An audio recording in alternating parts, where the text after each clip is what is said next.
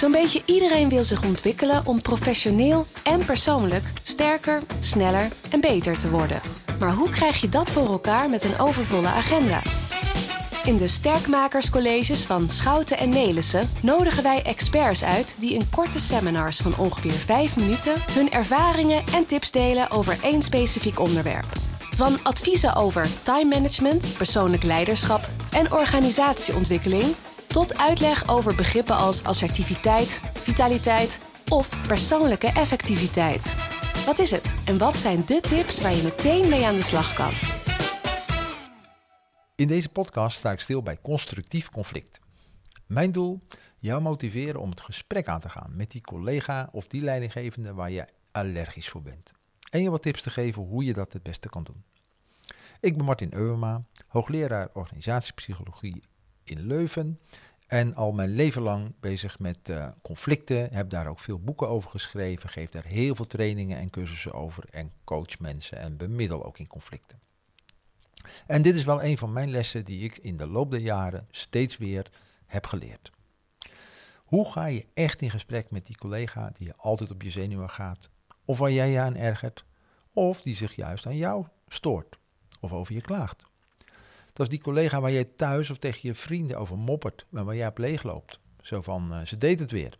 Wat is dat toch een zeur, een zuurpruim, een neuroot, een chaot, een sloddervos, een bedveter enzovoort. We hebben allemaal wel zulke collega's. Bijna altijd gaat het om tegenpolen. Jij bent bijvoorbeeld meegaand en dan is zij heel rigide. Jij bent georganiseerd, hij is een chaot. Jij bent de perfectionist, nou voor haar is het al heel snel goed. En jij hebt altijd heel veel begrip voor iedereen, terwijl zij heel egocentrisch overkomt. Kortom, je bent mekaars tegenpolen. Tegenpolen zijn complementair. Je kunt elkaar aanvullen. Je zou misschien wel iets van de ander zelfs kunnen leren. En natuurlijk ook omgekeerd.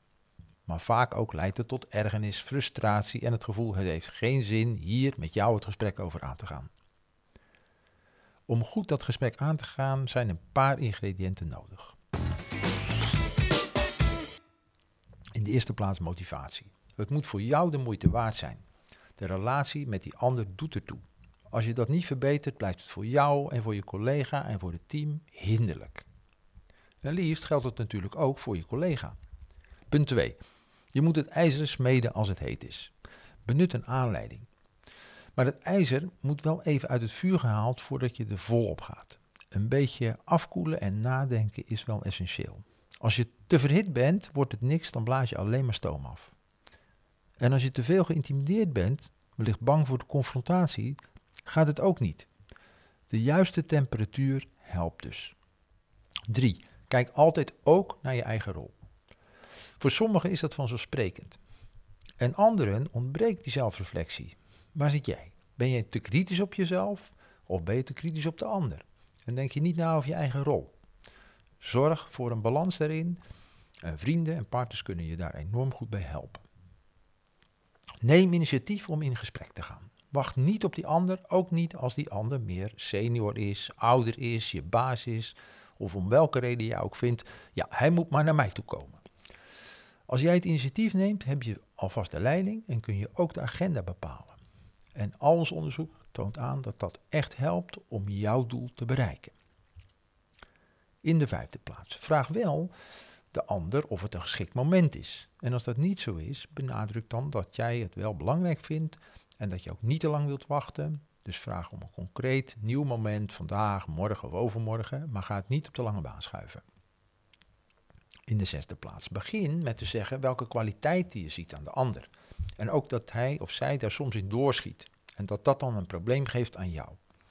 Geef bijvoorbeeld duidelijk aan wat jou stoort, welk gedrag van de ander jou belemmert en wat het effect ervan is op jou en wat je dus graag anders zou willen zien. Vraag dan wel of dat ook herkenbaar is, of die ander jou goed begrijpt en wellicht ook wat jij doet waardoor die ander dit gedrag vertoont. Wat die ook graag ziet aan jou, aan ander gedrag. Um, op die manier maak je duidelijk dat jullie elkaar nodig hebben om tot ander gedrag te komen.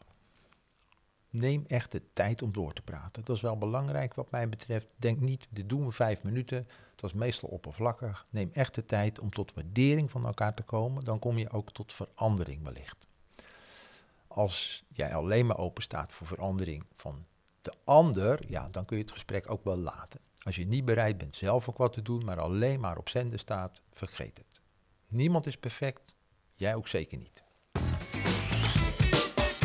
Ik wil een voorbeeld geven waar ik zelf heel veel van geleerd heb. Van een paar jaar geleden. En uh, dat betrof een directe collega. We zijn allebei leidinggevend in onze groep. We hebben dus veel met elkaar te maken, maar we zijn ook heel verschillend. Waar ik graag improviseer, is hij heel planmatig. Waar ik last minute werk, is hij al maanden vooraf bezig. Waar hij heel goed let op alle regels, vind ik eigenlijk regels vervelend en uitgangspunten. En hij is ook nog eens een perfectionist en een detailist, terwijl ik het tegendeel daarvan ben. Kortom, heel verschillend. En in de samenwerking knalt dat heel regelmatig.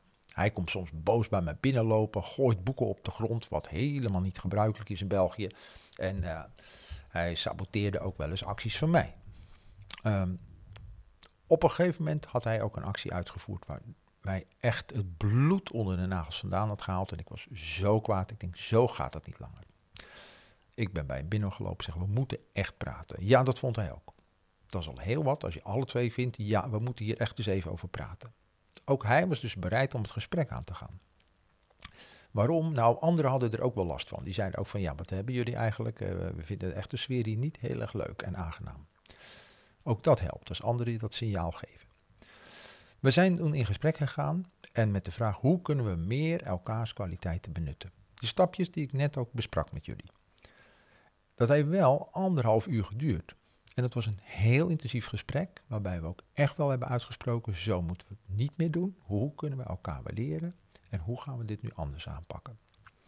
En dus afgesloten met een grote omhelzing en afgesproken, we zoeken elkaar aan de voorkant voortaan op. Dit jaar organiseerde ik zijn afscheidsfeest. We zijn echt vrienden geworden en op het podium hebben met honderden aanwezigen daar nog eens gezegd hoe belangrijk dit conflict eigenlijk voor ons beiden was. Voor vele mensen was dat een bron van inspiratie. En ik hoop dat dat ook jou inspireert om echt het gesprek aan te gaan met die irritante collega die zo anders is dan jij. Wie weet worden jullie vrienden. Ga dat gesprek echt aan. Wat heb je eigenlijk te verliezen? Heel vaak zie je dat mensen aarzelen van ja, is het wel de moeite waard? Wat levert het me eigenlijk op? En ook een beetje bang zijn, vaak voor je eigen emotie en voor die emotie van die ander. Op het moment dat je dat kan delen, word je er echt samen beter van. Mijn boodschap kortom is, ga vooral het gesprek aan. Uh, je hebt niet zoveel te verliezen doorgaans. Misschien ben je bang voor je eigen emoties, voor die emoties van die ander, voor gezichtsverlies. Meestal valt het reuze mee. En uh, wens ik je daar heel veel succes bij. Als je toch nog een uh, drempel vindt, lees eens een boekje uh, daarover. Er zijn prima boeken. Ik heb er zelf ook het nodige over geschreven. Onder andere uh, conflictmanagement. En daar kun je heel veel nuttige tips in vinden. Succes! Bedankt voor het luisteren naar de Sterkmakerscolleges. Hopelijk heb je er nieuwe inzichten door gekregen. Maar echt sterker word je door wat met deze inzichten te doen. Dus waar wacht je op? Ga aan de slag. Kijk voor meer informatie op sn.nl/slash sterkmakers-podcast. En vergeet ons niet te volgen op Instagram en LinkedIn. @sterkmakers_podcast.